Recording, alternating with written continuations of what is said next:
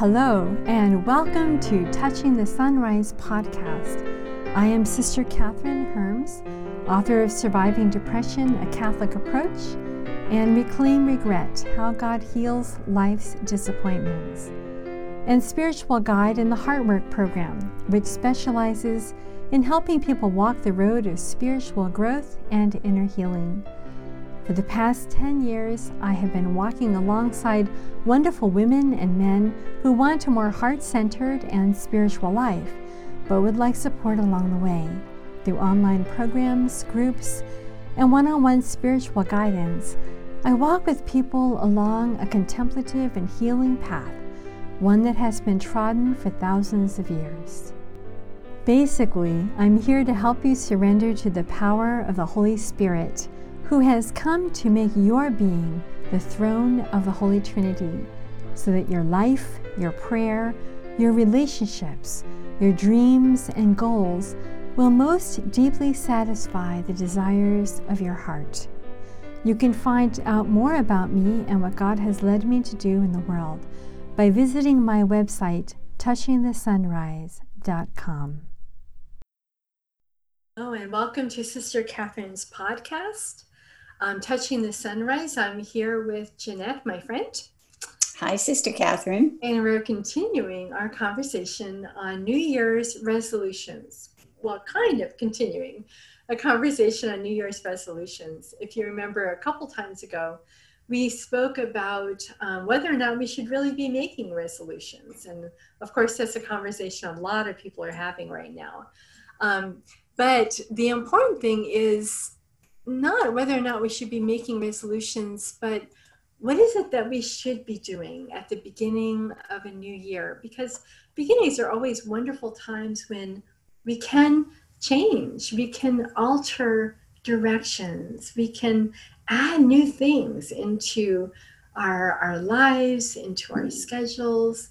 Um, we can decide we want to really develop a certain area of our personality um, be that through a hobby, through a skill, through more time that we give to certain things. So, New Year's are times to begin new things, to transition from who we have been to a little bit more the direction of where we would like to see ourselves moving now. Not necessarily a goal I want to attain that's out there separate from me, that would be like the most wonderful thing if I got there. But as we were talking about even last time, putting into place exercises or practices or tools or skill sets that in the present begin to change who we are. Right. It's almost like hitting a reset button. I mean, I think that's the exciting thing about it is that, you know, you we all obviously make mistakes and um, will continue to do so, but to be able to take a moment and you know look at as you say the direction our lives have been going in and making sure that they're going the way we want them to. And if not hit that reset button and say okay let's figure out how to move forward here. Um, but you know what? As i was saying and, and i just keep getting stuck on this that that resolutions tend to be like lists. They're goals. They're things to achieve. Um, and as I am moving through midlife, and we've had some conversations about midlife, as I'm moving through midlife, one of the things that I am finding is that um, there's the goals and the lists are absolutely fine, but they're not enough. Um, and one of the people, I, I, I, think I mentioned that um, recently, I, have I've been sort of um, more more grounded because of, of of having had an injury but i've been doing a lot of reading. And um, one of the people that i've been reading um, because i love poetry is is um, rainer maria rilke. And I, I just need to find you know to share this this this quote that probably people have heard before. It comes out of his letters to a young poet. Um, but to me it really encapsulates um, the kinds of things that I'm trying to think about this year, to think about living with something that's a little less certain than a goal or a list. Um, and what he says is I beg you to have patience with everything unresolved in your heart and to try to love the questions themselves as if they were locked rooms or books written in a very foreign language. Don't search for the answers which could not be given to you now because you would not be able to live them. And the point is to live everything. So live the questions now. Perhaps then someday far in the future, you will gradually, without even noticing it, live your way into the answer. And I am just loving that sense of it's okay to have the questions and it's okay to live with the questions. They don't all have to be answered. I do not now, at the beginning of January, need to find all the answers that I'm going to have in December or the following December or the end of this decade. Um, but if I fully am engaged with the questions now, then I'm going to move more deeply into finding those answers. I think he touches upon the idea that we often see answers or even solutions as something locked away from us. He even talks about as if they were in locked rooms.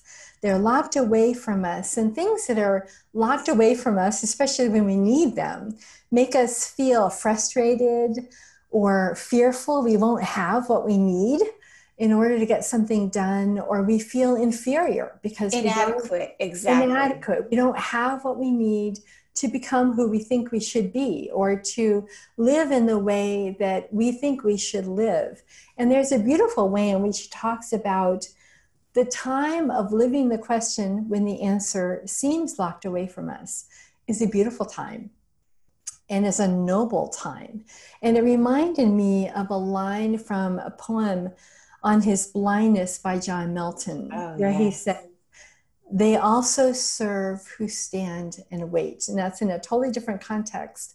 But the whole idea that we don't know, right? We don't know the way life is unfolding. We don't really know the way divine providence is working within our lives and bringing our future about. The yeah. resolution to make it seem so clear. I need to do these three things this year, period. Um, mm-hmm. Um, but we we don't know all the time what the answers are that are locked away and the nobility of this time of not having them. Right. I, I, I think that I think that we all intellectually know that that's true. We know that we don't have all the answers. We know that we don't, but we don't accept it emotionally because yeah. emotionally in some ways we're all little kids still stamping our foot and saying i want it and i want it right now um, and and you know there's that little child inside all of us saying that. And to be able to as as as rilke says to love that to love that moment of not knowing to love that process of saying i'm within the question. I don't know the answer. And i would extrapolate beyond what he said and say god knows. And mm-hmm. and and, I, and and part of my loving the question and living in the question is also living in the trust of god that i may not be able to attain this yet i may not even understand how i'm going to get there but god does yeah and and yes. so therefore you're entering this new realm this new year um, filled with uncertainty and yet under that uncertainty is a certainty if, yes. if that makes sense. My uncertainty of what's going, my life is going to be like next week or next month or next year um, is important for me to process, for me to live through the questions and be open to possibilities. But I also know that God knows where I'm going to be next week and next month and next yes. year. Yes. And and so even in my most um, uncertain times, I don't have to be afraid. Mm-hmm. And and I think that that's one of the things to carry into this new year is to mm-hmm. is to say you know be in that moment of questioning, but also don't give up mm-hmm. because mm-hmm. you're not alone. So the mm-hmm. other person I've been reading um, these last these last few days is um, also a poet. Actually, I've been doing a lot of poetry, um, and her name is Adrienne Rich, and everyone knows probably about her book dream of a common language um, but I, i've been reading actually a different one called on lies secrets and silences um, And she talks about relationships in it and love and what love means. And I think that it's really important for us to move into the new year, um, not just thinking of our own growth um, through through things like what Rilke was saying, but also to think about our relationship with our communities and our families and our friends. And what Rich writes is this an honorable human relationship, that is, one in which two people have the right to use the word love, is a process, delicate, violent, often terrifying to both persons involved, a mm. process of refining the truths they can tell each other. It is important to do this because it breaks down human self delusion and isolation. It is important to do this because in so doing, we do justice to our own complexity. And it is important to do this because we can count on so few people to go that hard way with us. And and I don't think this is condemning others saying, you know, they're not they're not putting everything into the relationships that they should. I think what it's saying is I've got so much responsibility um, for the way the world is and the way I move through the world. And um, and to just say you know I, I, I want to be a good person i want to be a good catholic i want to i want to do good things just isn't enough. It's much more complex than that and it involves a lot more commitment. So that's the second thing that i've been taking from my readings to to go into 2020 with um, is is this sense of being in the moment being in the questions and taking responsibility. One thing that i think brings together both of those um, quotes that you shared is the idea of process. Absolutely. Um, you know, um, Adrienne Rich was talking about a process. Um, it can be very delicate in a relationship, it can seem very violent, it can be kind of fearful. It is a process that changes us. It breaks down self delusion, she's talking about. Um, and there's very few people who can really enter into that process. And another person who talks a lot about process um, is St. Augustine in ah, his yes. um, the book of Confessions of St. Augustine.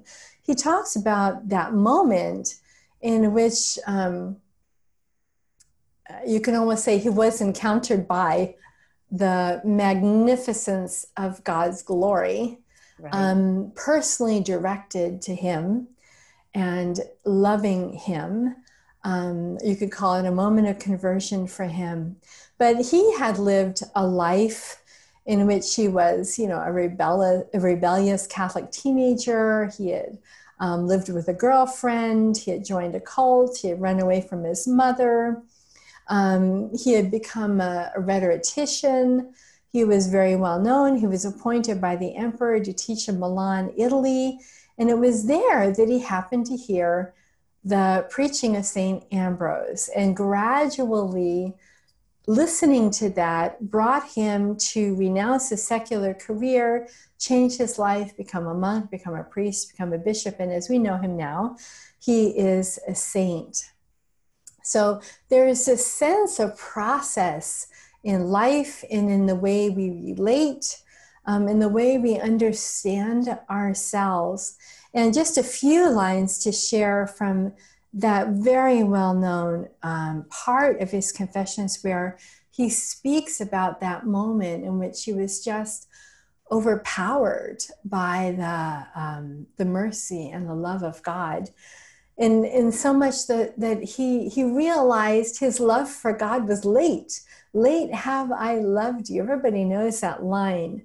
Um, late have I loved you. You were inside me. You were within, but I was outside. You were with me, but I was not with you. He realized that he had not um, been where the answer was, where the relationship was, but he had been on the way in a sense. And he says, Of God, you called you shouted, you broke through my deafness. Then he says later, I tasted you, and now I hunger and thirst. You touched me, and I burned for your peace. This answer, in a sense, that we all search for, that we've been talking about, um, is really to unlock the door to our own shuttered hearts, whether that's in relationship with God or in relationship um, to other people. And he concludes a little later when at last I come to the point where he says, I cling to you with my whole being, there will be no more anguish, no more labor, um, and I will be truly alive. My life will be alive indeed, and it will be alive because it's filled with you. I love all of these. They all feel like um, themes almost. You know, we are talking last time about about um, the keynotes that that Gabrielle Bossis um, took from her conversations with Jesus. But but you know these really feel like themes that, in a sense, can be so much more guiding to us in the new year than just setting goals. So when we think of perspectives, to me that's um, uh, a mental exercise, you can say. It's really also a heart exercise. It's a stance that we're going to take into the new year. Um, but I think that this stance, this perspective, also lends itself to um, skills. You know, it almost has to be brought down to the level of how am I going to live out of this perspective in the present moment? And I'm thinking of Erich Fromm, who, of course, is the German social psychologist, psychoanalyst, and philosopher who lived um, in the um, 1900s. He died in 1980. And he wrote the very famous book, The Art of Loving, in 1956. And he talks there about how love isn't a sentiment. Um, as much, even if a person was really mature, to say, I really feel love for you, and to build a relationship on how I feel about another person. And as a religious, I can really apply this also to God. You know, I feel a love for God. That's all important. But sometimes uh, that can kind of lead us astray. Our hearts are these things that lead us astray sometimes um, we end up in a, um, a maze that we can't get out of. Unless we also take that um, extra step very gradually to develop skills, to develop our whole personality. And he lists as some of those things that really, if we want to love another person, that we need to develop would be um, the capacity to give, to love, um, the capacity for humility. And that's not something that's out there in the public like, this is the most important thing to do and be this year is I want to be last. I want other people to be chosen instead of me. I want other people to have joy, even at my expense. That's not what you hear at resolution time It's like what I want to be and do. But if we're going to talk about relationships with others, with God, um, it does mean sometimes stepping back, the skill of, of being humble, of, of having courage, of, of having faith in ourselves, in our ability to love, our capacity to love, our faith in others, our faith in God. And it requires a certain discipline. All those skills require a certain discipline. And then I think he says a little later from that part that I read recently is that everybody starts out relationships, everybody looks at love with the highest expectations and the most joy and the most hope for them. And yet we also know that without the undergirding of these basic skills, really human virtues, um, divine virtues, that love can kind of um, uh, crash. Um, it can never, it sometimes doesn't reach that fullness and blossoming that we so hope for and desire and long for. I do like like his emphasis on on, on really developing it as a skill. I mean, I've always I've always imagined that that there's a there's an interesting image where you can think of um, an ocean and your feelings are what is right on top of the ocean so you've got storms and you've got beautiful days and you've got big waves and you've got small waves and and and your feelings kind of fluctuate with that but down underneath is where reality is where the the real you and your relationships with people and with god abide but that needs to be nourished and the mm-hmm. other thing that um that that that what you're saying brings up to mind in me is that one of the reasons that relationships and love disappoint us often is that we are not seeing the other person for who they really are. Mm-hmm. Um, that we're seeing, we're projecting what we think we we see in them, or we want to see in them, or we don't want to see in them, and we put that all on them, and we're not listening to them as real people. Um, I'm thinking of Anne Truitt, who um, wrote a, a, a, journal, I guess. It's called um, Daybook, the Journal of an Artist.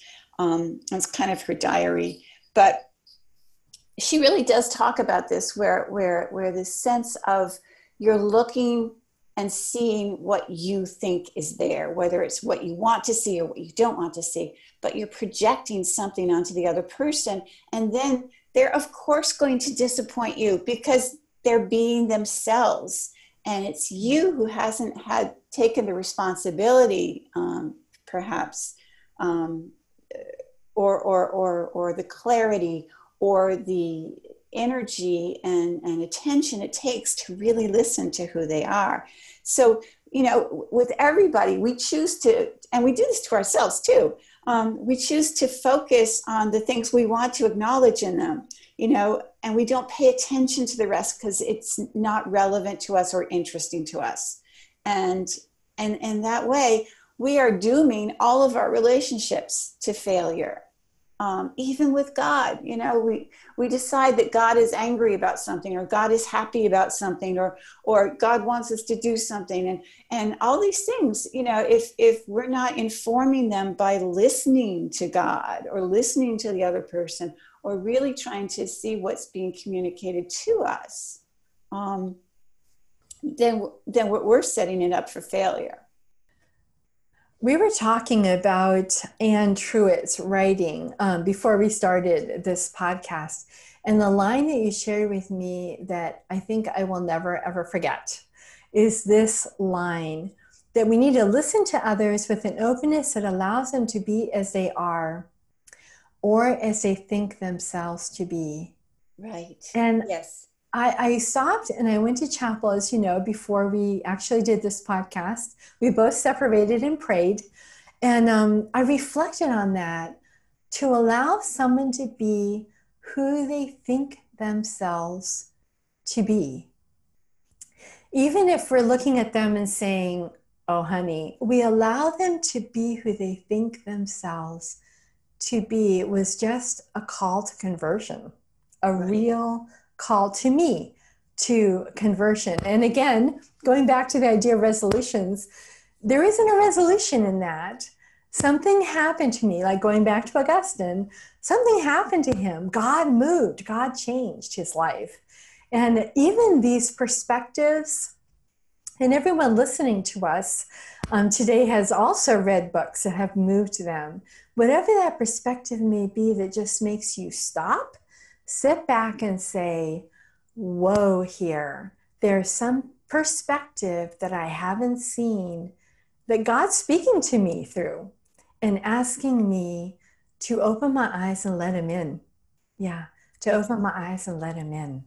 And also, part of seeing others as as they want you to see them is enabling them to grow more into the person yes. they want to be. Yes. One of the things that we do with resolutions is say, How do I do this? How do I learn more? How do I grow? How do I become the person I want to be?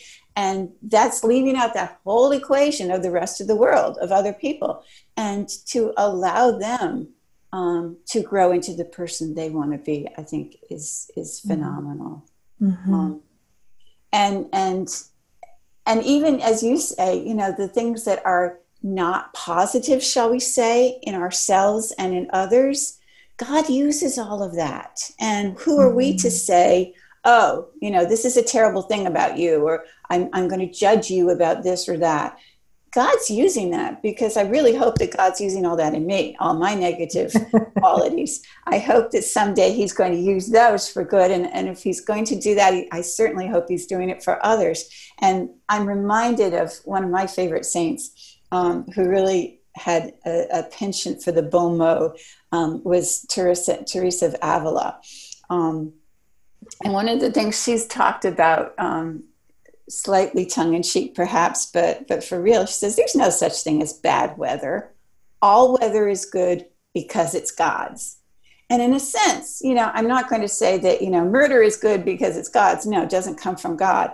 But but many of the things that we think of, because we're we're projecting our own values on them as good or bad, we classify them uh, no, you know, it, a sunny day is not necessarily good, and a rainy day is not necessarily bad. It's all part of God's plan mm-hmm. um, for the earth, for us, for everything. So, for us to be able to say, you know, all these things, even this goes back to to Rilke and and, and talking about living in the question and living in, in the uncertainty.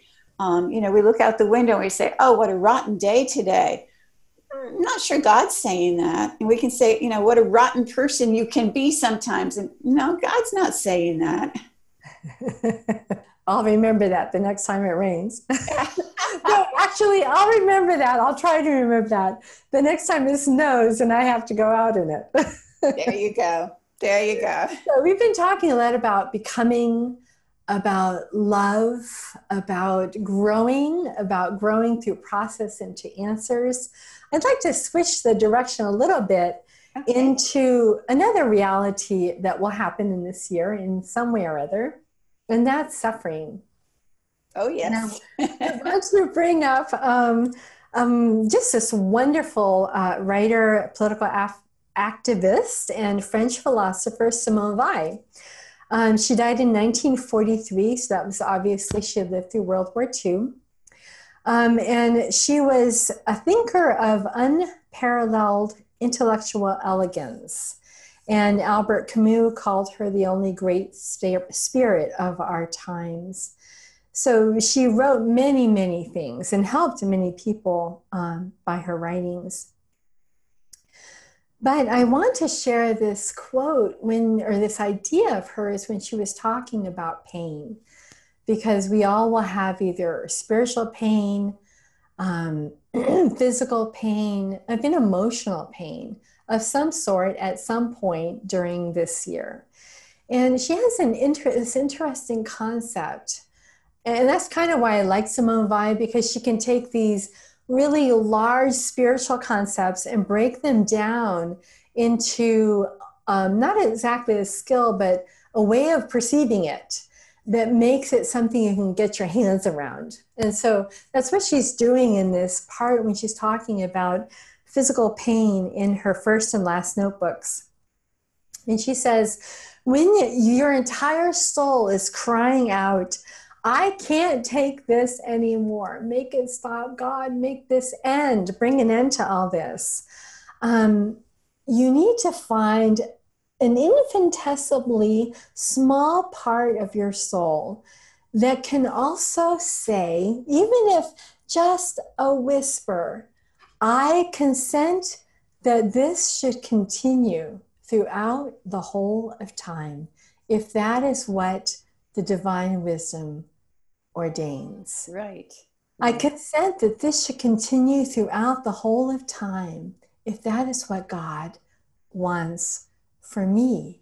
And what she says happens when you do this is almost like your soul is split in two because when we're in pain, whatever type of pain it is, we the the part of our soul, the sentient part of our soul, kind of like takes over everything. Our awareness of the pain takes over everything. And it actually, by doing this, by looking for that little part that can say, be it done unto me according to your will, oh God. You know, um, that part of our soul exists, but it's, it's the work of trying to find the part that is so beautiful and so powerful and so grace filled. And I often think of, of Mary when when uh, Jesus was born in a stable. She could have been like okay, God, what is this all about? Make this end. Now we have to go to Egypt. When is this all going to be over? And I know sometimes I can get all carried away and very dramatic about things that I don't want to continue and that bother me. And yet there must have been a part of her soul that said, Be it done unto me according to your will. As long as you want this, I want this. When Jesus walked away from her, and left home at age 30 to begin his public ministry, she must have, as any mother, you know, her heart is broken because a period of her relationship with her son was over. And yet, a part of her must have said, Be it done unto me, be it done unto us according to your will. When she stood beneath the cross, be it done unto me according to your will. Exactly. And I, and I think that that really ties into this sense of I want my new year to be perfect in some ways. I want it to be pain free. I want it to be wonderful. I want it to be everything it's never been before. And um, and the reality is that that we really need to resign ourselves that we're not always, in fact, never probably going to be totally satisfied with what we have or who we are or what we're doing. Um, and just to add to, to the voices that we've been talking about today, um, I read this conversation between um, dancers and choreographers Martha Graham and Agnes de Mille. And Agnes de Mille um, is the person who, choreo- who choreographed the musical Oklahoma, which some of our listeners may be familiar with.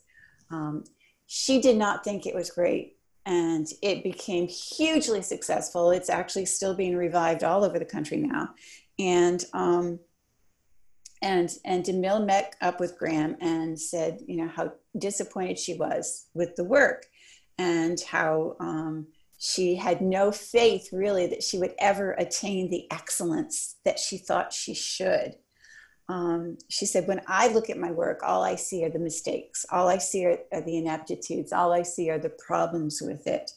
And Martha Graham said back to her, well, no, no artist, and I think we can extrapolate from that, no human being is ever pleased. Um, and, and said that there's no, there's no real complete utter satisfaction because we're never going to attain perfection we're always going to be looking ahead um, to, to getting better at things. But, and again, we go back to what we've been talking about before, you can be most alive in those moments of saying it's not quite there yet. It's not you know my my work has not reached its pinnacle. My life has not reached its pinnacle. Nothing is perfect but i'm in the process. I'm in god's process. And and that's that's really not just the best we can do but the best there is isn't it? To mm-hmm. to be engaged with god in the process of becoming whatever it is that god wants us to become. So beginning a new year with this sense of unrest almost like a blessed unrest yes. is a very different way of beginning a year than um, this is what i'm going to get. You know this is what i'm really going to work for. This is what i really want that I don't have that, you know, and then after four days, I give up on my resolution. But the, to live in this constant sense of um, almost a divine dissatisfaction, a blessed and rest, kind of that turns us into um, our dependency on God. To go into the new year totally reignited uh, like a candle that's been lit again or a fire that's been uh, reignited again that connects us with the divine, connects us with God. And Elizabeth Ann Seton has this wonderful quote um, that I think would be a perfect way to end as we're looking at perspectives going into the new year. And she says, We must pray without ceasing in every occurrence and every employment of our lives. That prayer, which is rather a habit of lifting up the heart to God as in a constant communication with Him. So she's calling us not to make a plan of which prayers we're going to say, although that's important to do, to have a regular rhythm of prayer to fall back on. But she's saying to even go beyond that and all the confusion, the suffering, the relationship struggles, um, the, the, the journey of becoming, the questions that have no answers, everything we've been talking about, to bring all of that to prayer, to bring all of that into just this constant communication with God where we lift up our hearts and say, Lord, I don't know what to do with this. I don't know my way through, but I know you're here. And I trust you. And I'm going to hold on and live this noble and beautiful moment as it is, um, knowing that you are at work in this moment for me and for others.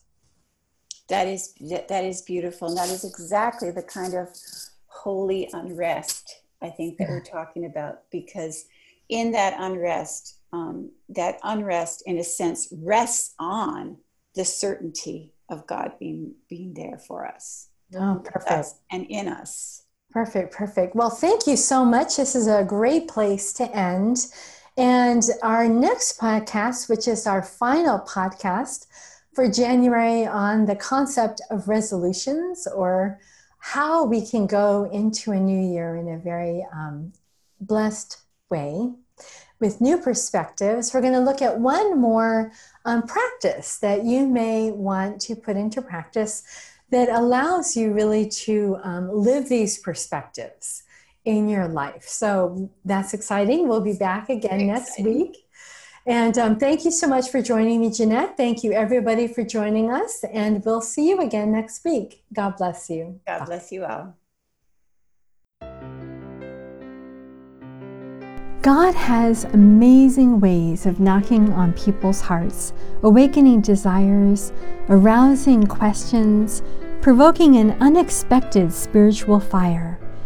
Remember, if you'd like some extra support and are ready to embark on a sustained spiritual journey, you can connect with me in a number of ways by going to my website, touchingthesunrise.com. So until the next time, take care of yourself. And remember that you are not alone. You are loved no matter what. And when you search within yourself, you will not only find yourself, but the throne of the divine Trinity. You have a calling, a mission, and every gift, every grace, every moment, even every fall, mistake, and sin is a step toward your completely and wholly being taken up into the mystery of God's love for you and for all creation. Remember always that you have a treasure of inexpressible joy hidden in an earthen vessel, small and fragile. May this overflowing joy fill you and yours with this fragrance. God be with you.